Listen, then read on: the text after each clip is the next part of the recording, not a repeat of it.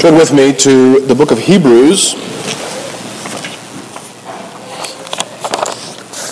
Hebrews chapter 10.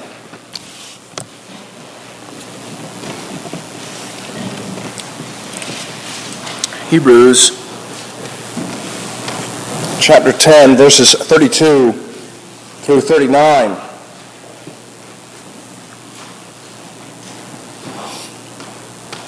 The last time we were in the book of Hebrews, we saw the marks of those who would be judged. This week, in this part of the book of Hebrews, we'll see the marks of those who will be saved. Hebrews chapter 10, verses 32 through 39, the marks of salvation. Give attention to God's holy word. But recall the former days in which, after you were illuminated, you endured a great struggle with sufferings, partly while you were made a spectacle, both by reproaches and tribulations, and partly while you became companions of those who were so treated. You had compassion on me in my chains, joyfully accepted the plundering of your goods, knowing that you have a better and an enduring possession for yourselves in heaven. Therefore, do not cast away your confidence, which has great reward, for you have need of endurance, so that after you have done the will of God, you may receive the promise. For yet a little while, and he who is coming will come and will not tarry. Now the just shall live by faith, but if anyone draws back, my soul has no pleasure in him. But we are not of those who draw back to perdition, but of those who believe to the saving of the soul. Let us pray.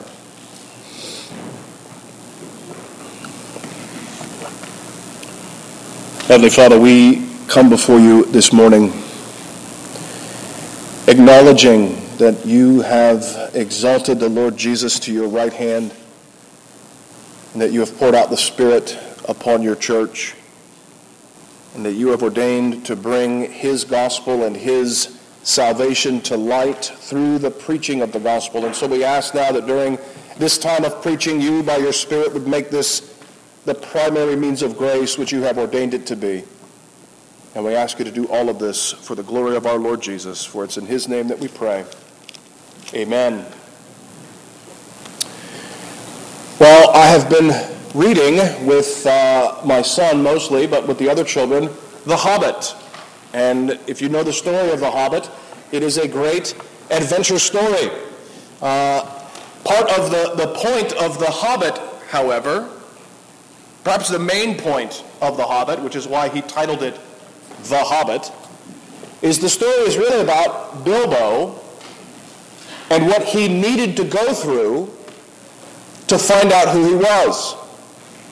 In The Hobbit, you have comfortable, maybe slightly overweight Bilbo in his comfortable hobbit hole with his warm fire and his well-stocked pantry.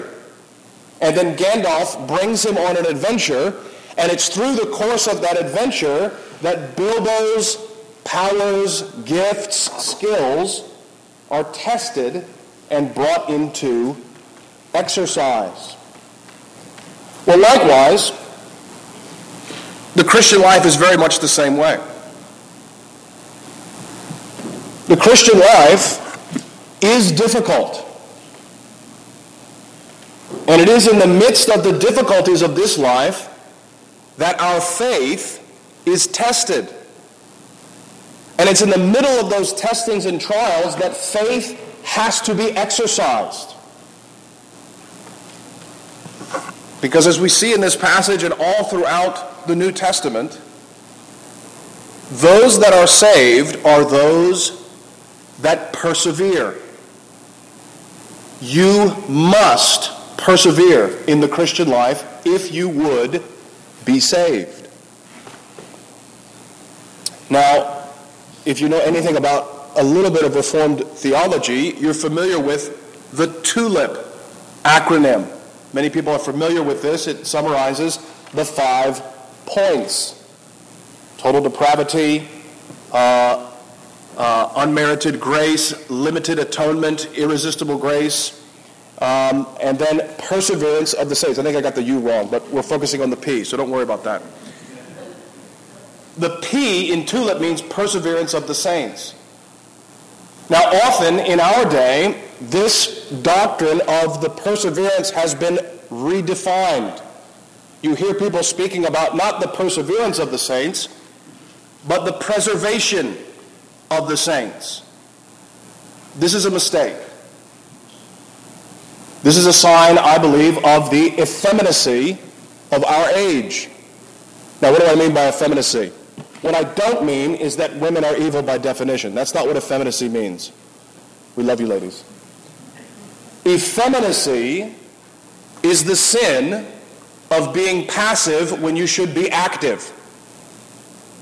Effeminacy is the sin of not actively exercising your duties. So to change the doctrine of perseverance, which requires us to actively persevere, into the doctrine of preservation, deceives us into thinking that all we have to do is passively wait. But that's not the doctrine the Reformers gave us. That's not the doctrine the New Testament gives us. It gives us the doctrine of perseverance, the active exercise of faith. The meaning of this doctrine, the perseverance of the saints, is that true saints actively, through the exercise of their faith and all the virtues of the Holy Spirit, persevere in the way of the gospel to the saving of their souls. Those that are truly saved persevere in their salvation, actively exercising their faith. Therefore, you must persevere. You must strive. The Lord Jesus said that violent men take the kingdom of heaven by force. He's talking about salvation. We all have to leave our hobbit hole and the warm hearth and the well-stocked pantry if we want to receive the reward. In this passage, we're going to learn one of the essential elements in perseverance, namely, an infallible assurance. Specifically, what we're going to see here is that one of the marks of salvation is that an infallible assurance of faith is an essential element in the perseverance of the saints. I'll say it again. An infallible assurance of faith is the essential element in the perseverance of the saints.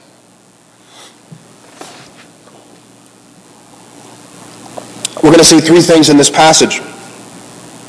First, verses 32 through 34, an infallible assurance. Verses 32 through 34, an infallible assurance. Verse 35, an essential element. An essential element in verse 35. In verse 36 through 39, we're going to see a persevering saint. Verses 32 through 34, an infallible assurance. Verse 35, an essential element. And verses 36 through 39, a persevering saint. And so we begin with an infallible assurance. Now we need to have a definition that is good for us. Infallible, that word, means never failing, always effective, without the possibility of failure. We speak about God's word, it is infallible, because God's word, it is impossible for it to err. Likewise, the assurance that we need is an infallible assurance. Listen to what Westminster Confession chapter 18 says. Westminster Confession 18, paragraph 2. This certainty, Westminster Confession 18 is about the assurance of grace and salvation. This certainty, the assurance that we are in God's favor and that we are in the estate of salvation and that Christ is ours and we are his. This certainty is not a bare, conjectural, or probable persuasion. grounded upon a fallible hope, but it is an infallible assurance of grace. That's what infallible means. A certainty and a confidence that God's word is true. This certainty and assurance does not come from men. You notice what the confession said. This is not a probable persuasion based upon a fallible hope. Many mistake this kind of assurance as something that comes from man, but this assurance does not come from man in any way. Several passages we could look at. Matthew 7, 21 through 23. Galatians 1, 11 through 12. Paul the Apostle says in Galatians 1, 11 through 12, he says, I received the gospel not from man or by man. I received my gospel from Christ himself. That's an infallible assurance. 1 Corinthians 2, 1 through 5, Paul speaks about his preaching of the gospel, and he says, I came to you when I preached the gospel, not with words of human wisdom. I didn't come to persuade you with fallible hopes. I came in demonstration of the Spirit and of power, so that your faith would not be in the wisdom of men, but in the power of God. That's an infallible assurance. Luke 18, 10 through 12. But I think probably the clearest passage would be Philippians 3, 1 through 6. Turn with me to Philippians 3, 1 through 6.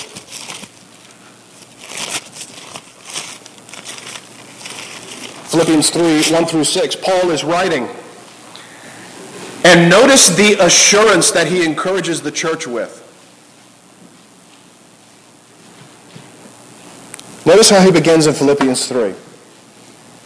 Finally, my brethren, rejoice in the Lord. For me to write the same things to you is not tedious, but for you it is safe. Beware of dogs, beware of evil workers, beware of the mutilation.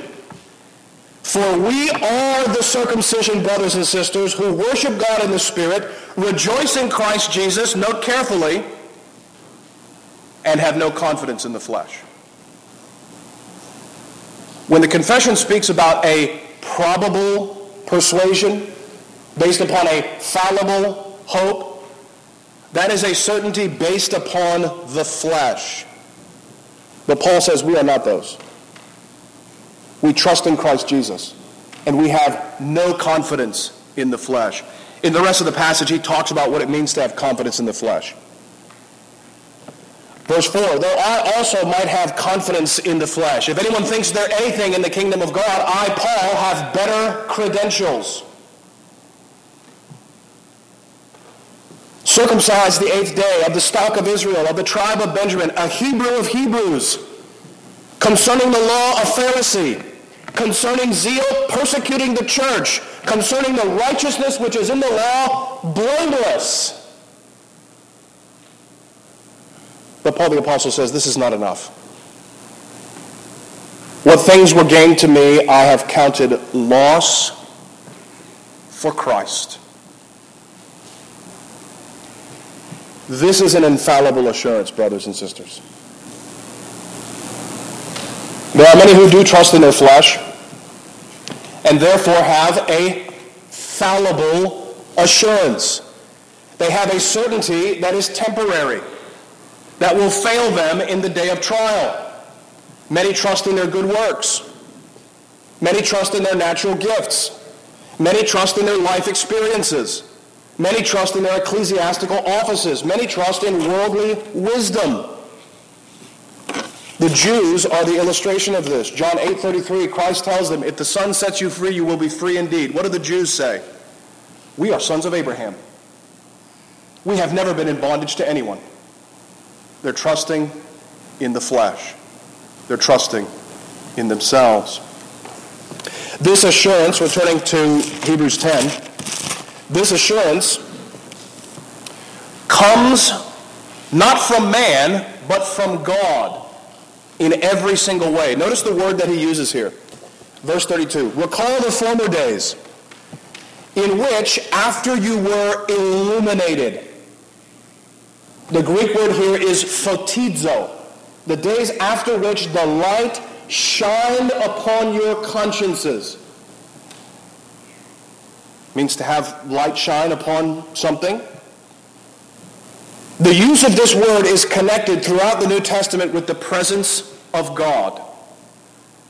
Revelation 22:5, it says that the New Jerusalem will have no need of the sun, moon, or stars, for God illuminates it. God, same word, photizos that city. His light sheds light upon it.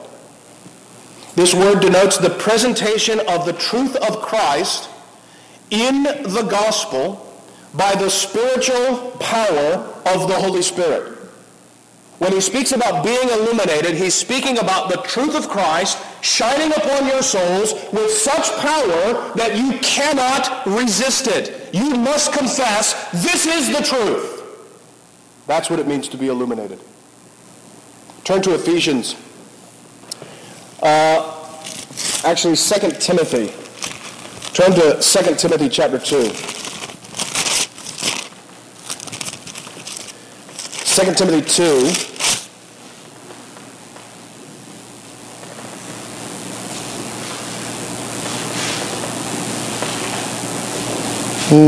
That is not the right passage. Turn to Ephesians 3:9. Pardon me. Ephesians 3:9.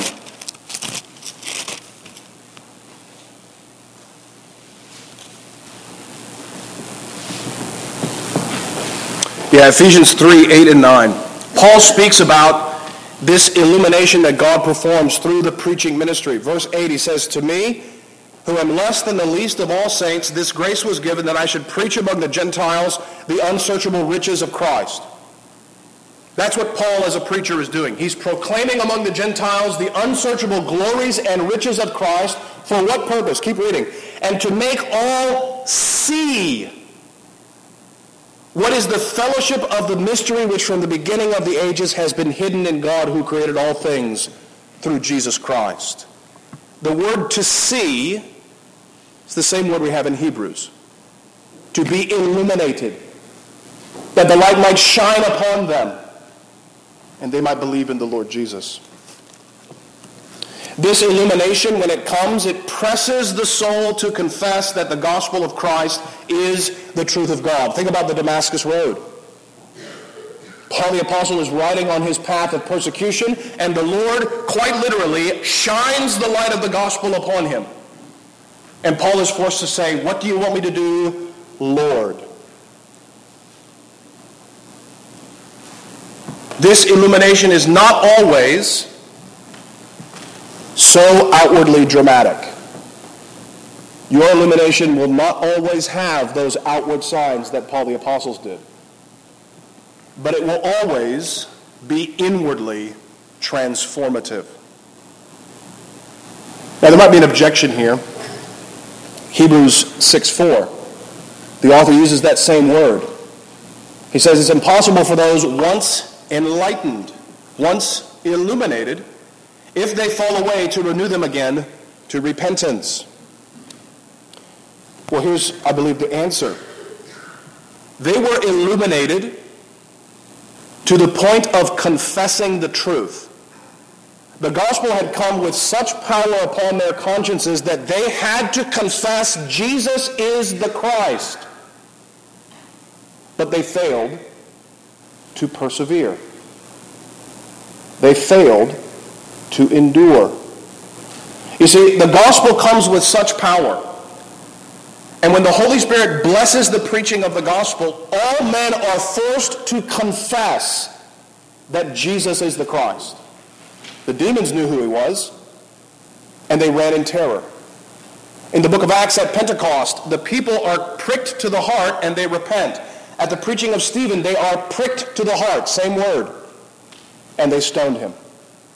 So when the gospel comes with an illuminating power, sinners are forced to acknowledge that this is the Christ. But some don't persevere. Some fall away. That's what Hebrews 6 is speaking about. Well, this illumination comes from God. In verse 32 of Hebrews 10, He says, remember the days in which you were illuminated. Remember the days in which you were persuaded. Remember when you believed the gospel of Christ. And at that day, you endured trial. That's what he moves to next. And he describes some reasons or some occasions for our assurance to fail. Look at what he says. Recall the former days in which you were illuminated. You endured a great struggle with sufferings. Now here's another definition for you. An occasion is a circumstance or an event that presents us with a choice. An occasion is a circumstance or an event that presents us with a choice. The illustration of this is a very simple one that comes from ethics. Let's say you're walking down the street and you see a wallet with $100 bills spilling out of it. That's an occasion. You now have a choice. Am I going to steal, or am I going to return it to its rightful owner? The author here describes occasions for our assurance to fail. Notice the word that he uses. After you were illuminated, you endured a great struggle. The King James translates this as a great fight. The Greek word here is athlesis. It's where we get the word athlete from. It's where we get the word athletic competition from. It means a contest or a struggle. It denotes meeting a difficult situation which requires the exercise of one's power. That's what we admire athletes, don't we? We don't admire the ones that are average. We admire the ones that are excellent because they endured greater trials. This fight, this athletic competition is an internal struggle or a contest between the flesh and the spirit. That's the struggle that's going on here. The internal struggle as to whether or not I'm going to believe and obey or sin and disobey. This struggle is described in various passages. Galatians 5, the spirit lusts against the flesh. These two are at war with one another. Romans chapter 7, Paul says, I want to do the will of God, but I find another law in me, causing me to sin. Even in the life of Christ, though he had no sin, had to fight this fight. When he prayed in the garden, at the point of his greatest trial, he had to engage in this athletic competition and persevere in the Father's will. Paul writes in 2 Corinthians many different times about his trials and his tribulations and how he endured. This is the common experience of all Christians. This is why Paul writes in Ephesians 6, verse 10, we wrestle not against flesh and blood, but against spiritual powers in heavenly places, the forces of wickedness who rule over this present age. Therefore, take up the whole armor of God, that you may be able to win this contest. If you have not been tested in this way, you will be if you are one of Christ's. Paul the Apostle says that everyone who enters the kingdom of heaven will suffer persecution.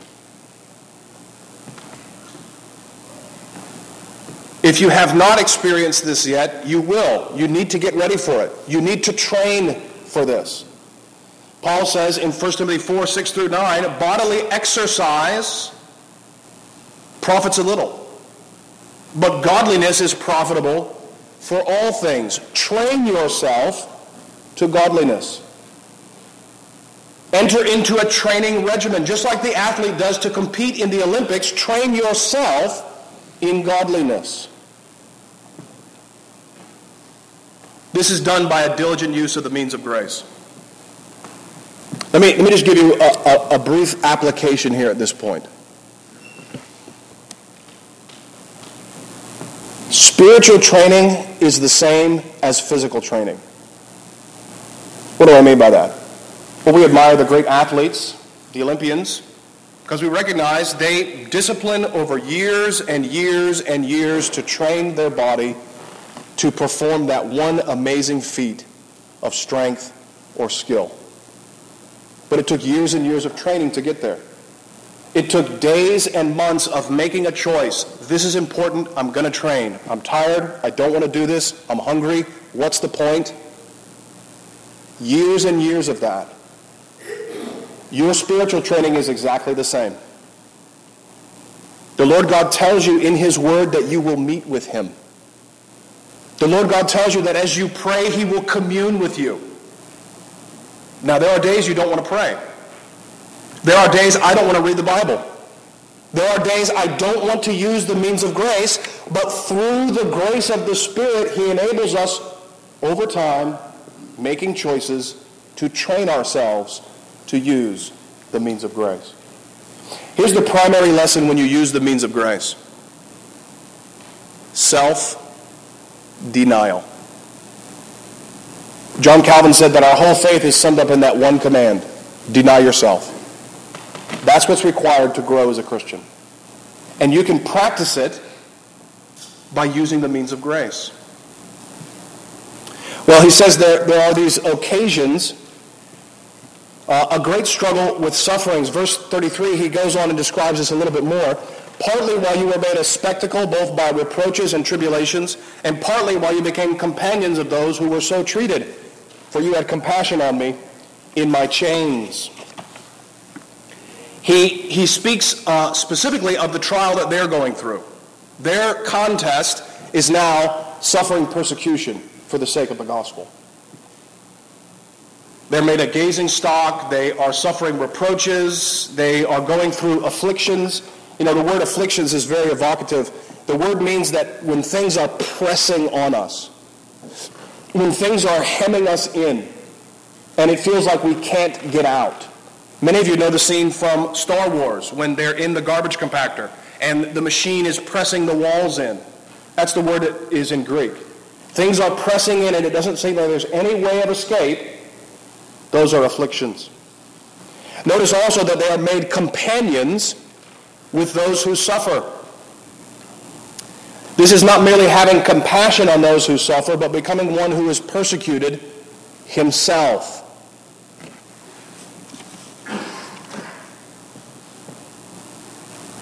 The illustration of this in all of these things, spectacle, reproaches, afflictions, is the Lord Jesus Christ. Think about what He went through as He went to the cross. False accusations, struck on the face, mockery. They put a purple robe on Him in mockery. A gazing stock. Pilate brought Him out in front of the people as He was bloodied and said, "Behold the man." He was whipped. He was given a crown of thorns. He was nailed to the tree. There was more mockery at that point. They stole His clothes. He endured physical pain and death itself. Christ is the illustration of what the author is talking about here. Now, these are all occasions why assurance could fail. These all present opportunities for us to make a choice. So what makes the difference? Why does assurance not fail in those that are saved? We'll look at what he says in the next part. You had compassion on me in your chains. You joyfully accepted the plundering of your goods, knowing that you have a better and enduring possession for yourselves in heaven. True faith is what enables them to endure. Authentic and real faith from the Holy Spirit. Now, true faith produces certain fruits. We'll be a little bit briefer on this. One, true faith produces good works. Notice, you had compassion on me in my chains. You're going through all of these trials, and the thing that they're thinking about is, let's help this preacher who's in the chains. Christ said in the Gospels, if you visited the least of these in prison, you visited me. True faith produces good works. True faith also produces joy. Look at what it says. You had compassion on me in my chains, and you joyfully accepted the plundering of your goods. Paul writes in Romans 5, verses 1 through 5, that we rejoice in tribulation because we rejoice in the glory of God.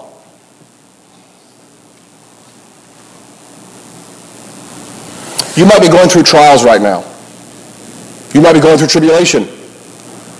You might be going through some kind of suffering. Let me give you some encouragement where you are right now. The way to endure is one step at a time. The surest way forward is the next duty that God gives to you. You know, I once heard an interview with a Navy SEAL. And the Navy SEAL went through the training regimen for the Navy SEAL program, famously a very difficult training regimen, though some may be more difficult than the SEALs. But one of the things they go through during Navy SEAL training is what they call Hell Week, where they ramp up the trial on these guys. I believe they stay awake for 5 days straight. And this Navy SEAL was being interviewed, and they asked him, how did you do it? And he realized, they give us a break every 6 hours. I just had to make it 6 hours at a time. So they don't kill these guys, they stop them for like every 6 hours. And so he said, all I had to do was make it 6 hours at a time. I didn't have to make it the whole week. I had to make it one step at a time. It's the same way in the Christian life, brothers and sisters. Wherever you are right now, you don't have to think about reaching glory right now. You just have to think about the next step. What's the next duty God has given you? What's the next thing for you to do? This is also a good way out of depression. Many of the psychologists will say this, but it bears it out in the New Testament. You're depressed, you're sad, you don't know what to do, do something.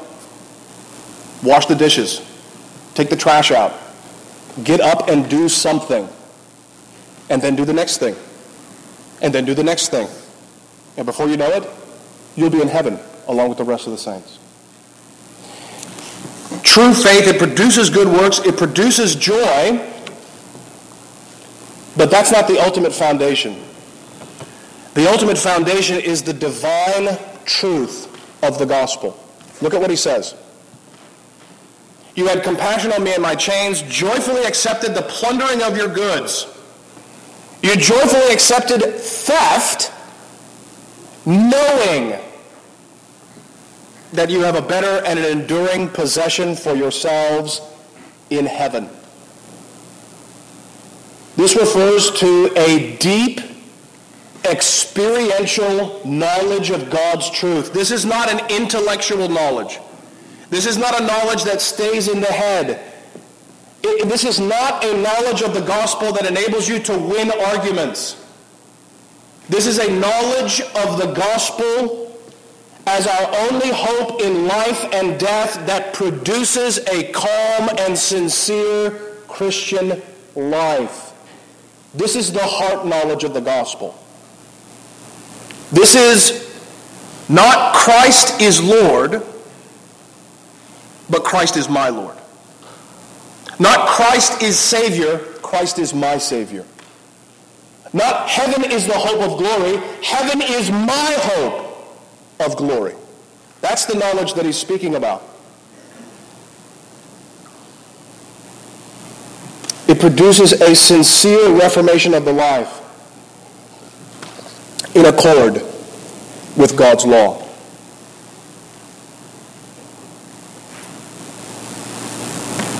He says furthermore that you have a better and an enduring substance or an enduring possession. This truth of the gospel that he's speaking about, that we place our hope upon, is the hope of glory. Paul says in Romans 5, 1 through 5, we rejoice in hope. What do we hope in? We hope in the glory of God. Philippians 3, 20 and 21, he says that our citizenship is in heaven and we wait for the Savior who will subdue us to himself. Titus 2, 11 through 15 says that the grace of God which brings salvation has appeared to all men, teaching us to live soberly, righteously, waiting for that blessed appearing and glorious hope, the Lord Jesus. But there's a better illustration of this. Turn to Job 19.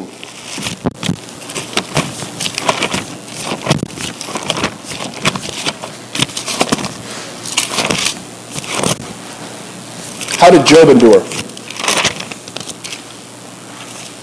The loss of children, the breakdown of his marriage. We don't know if they got divorced, but she was not much of a help to him. The loss of reputation, the loss of physical health, false accusations from his friends who should have been his greatest comforters. How did Job endure this? Job 19, verse 25.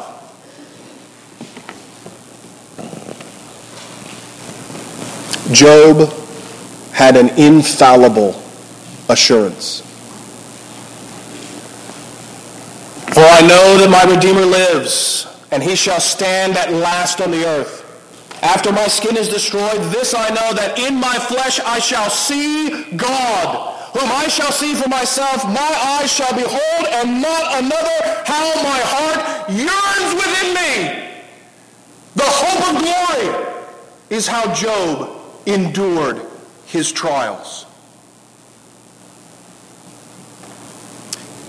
This is the sum total of gospel doctrine, brothers and sisters. This is the one infallible promise that Christ has made you. Revelation 22, verse 20, at the very end of all Scripture, it says, "Behold, I am coming quickly. Even so, come quickly, Lord Jesus, amen." That is how you endure. By keeping your eyes on the prize. The Lord Jesus himself. Now we need to ask ourselves, is this true of us? The Lord Jesus warned in the Sermon on the Mount, "Many, many will say to me, Lord, Lord." Isaiah warned that this people honors me with their lips, but their heart is far from me, teaching for commandments the doctrines of men. Is this true of us? If we say that we believe the gospel, why do we compromise obedience to God's law? I'm not teaching that obedience saves you. I'm not teaching that keeping God's commandments is how you earn salvation. I am saying that if you hope in salvation and you hope to meet the Lord, you'll get ready for him. You'll do the things that are pleasing to him. You'll want to do the things that he loves.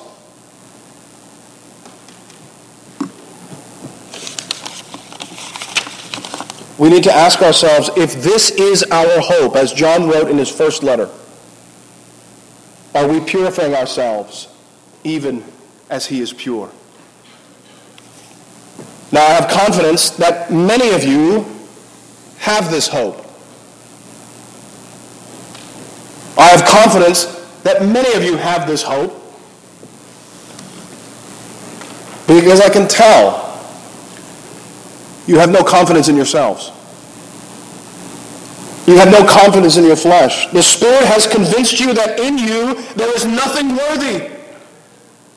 And that the only good thing that should happen to me is that I should die. That's what I deserve. But God has brought you to put your trust in Christ. You do not merely confess that all men are sinners. You confess that I am a sinner. And you fall upon your face before Christ for salvation, having been illuminated and infallibly persuaded that Christ is the Savior of sinners. That is the faith that endures. And as the author says, this is an essential element. Look at what he says in verse 35. This is an essential element. He says, "Therefore, do not cast away your confidence, which has great reward." Brothers and sisters, I'll be brief at this point. I know that I was very long on the first point. I'll be brief on this point.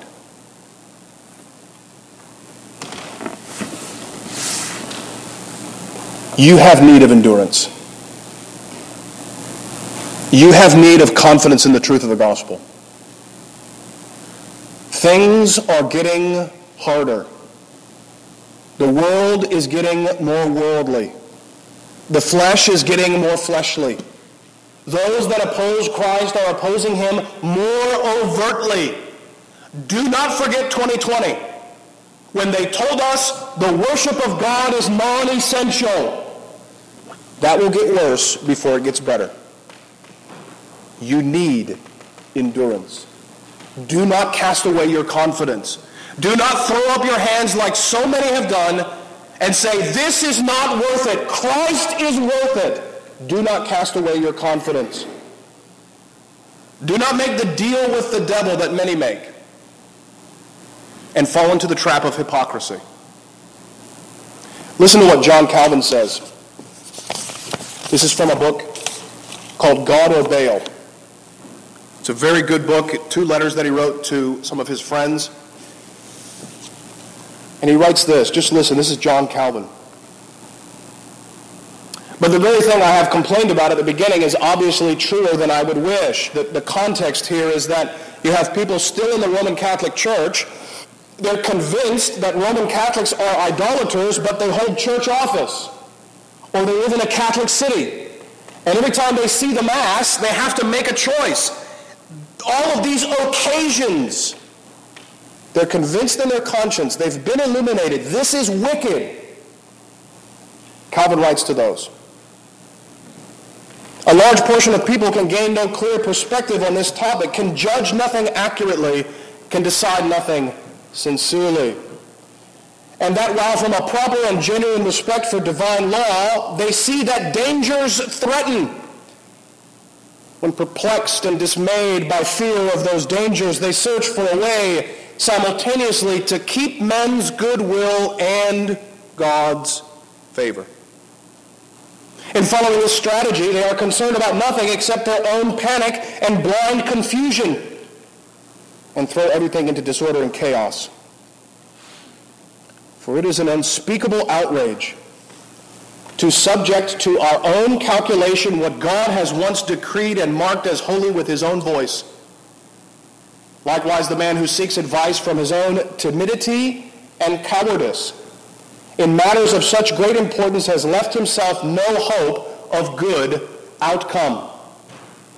From such an attitude, as the saying goes, only depraved children are born. And so an equally bad plan follows this twisted calculation.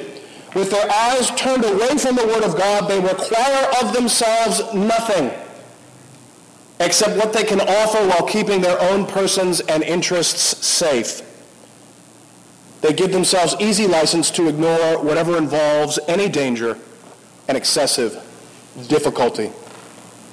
And in the meantime, they are totally deaf to the frightening vengeance God has decreed against those who despise his protection and abandon their post just to improve their own condition.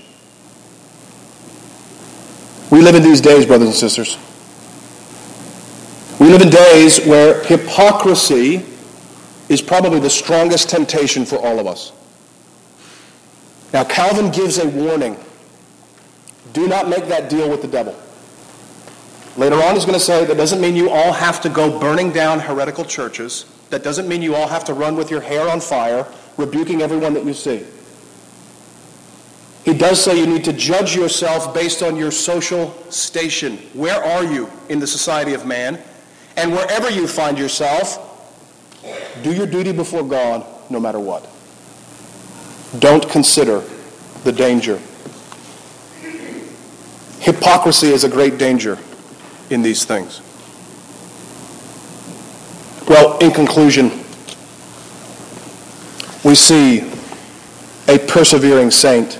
He says in verse 36, you have need of endurance, so that after you've done the will of God, you may receive the promise. And then he quotes these 2 passages from the Old Testament. Notice what the promise is. For yet a little while, and he who is coming will come and will not tarry. Christ is coming. Christ will return. Just as much as he promised to die for your sins, He promised to return and receive you to himself. We've been looking at John 14, 15, and 16 lately in the evening. This is how Christ opens up that whole discourse, isn't it? Let not your heart be troubled. I'm going to prepare a place for you. And if I go, I am coming again. He who comes will not tarry, but he will return. How do we know this? Because God has promised. That's it. That's faith. And we believe in this promise, and that is how we endure. Christ says in Luke 18, 1 through 8, that men should pray and never faint. Men should always pray and never lose heart. He uses the illustration of the unjust judge and the poor widow. And the poor widow constantly praying unto the judge, get me justice. And he says, how much more will your heavenly Father avenge his own elect, who cry out to him day and night? He will avenge them speedily. But then Christ says this, when the Son of Man returns, will he really find faith in the earth? Luke 18:8. The faith that saves is a faith that perseveres. It's a faith that endures. He says at the very end of this passage, we are not of those who draw back to perdition, but of those who believe to the saving of the soul. Let me leave you with this illustration. The Christian life is like a great sea voyage across an ocean that you cannot see across. And in the midst of that ocean, you're in your ship, sailing to meet your Savior on the other side of the world. He has promised, I'm there waiting for you. I will receive you. When you cross this ocean, you will receive glory upon glory, rewards upon rewards. Now, what the author says is, we are not of those who draw back. The word is used in Greek to refer to lowering your sails. The word is used that if the sail is out there, when you draw it back in, that's the word that he uses. He says, we are not of those who draw back, who pull down our sails when the wind is blowing, but we are those who put out more sails. Because, brothers and sisters, when the winds of tribulation are blowing in your life, you need to put out more sails of faith. You need to put out more cloth so that it will speed you to glory. We are not of those who draw back to perdition, but we are those who believe to the saving of the soul. Amen and amen. Let us pray.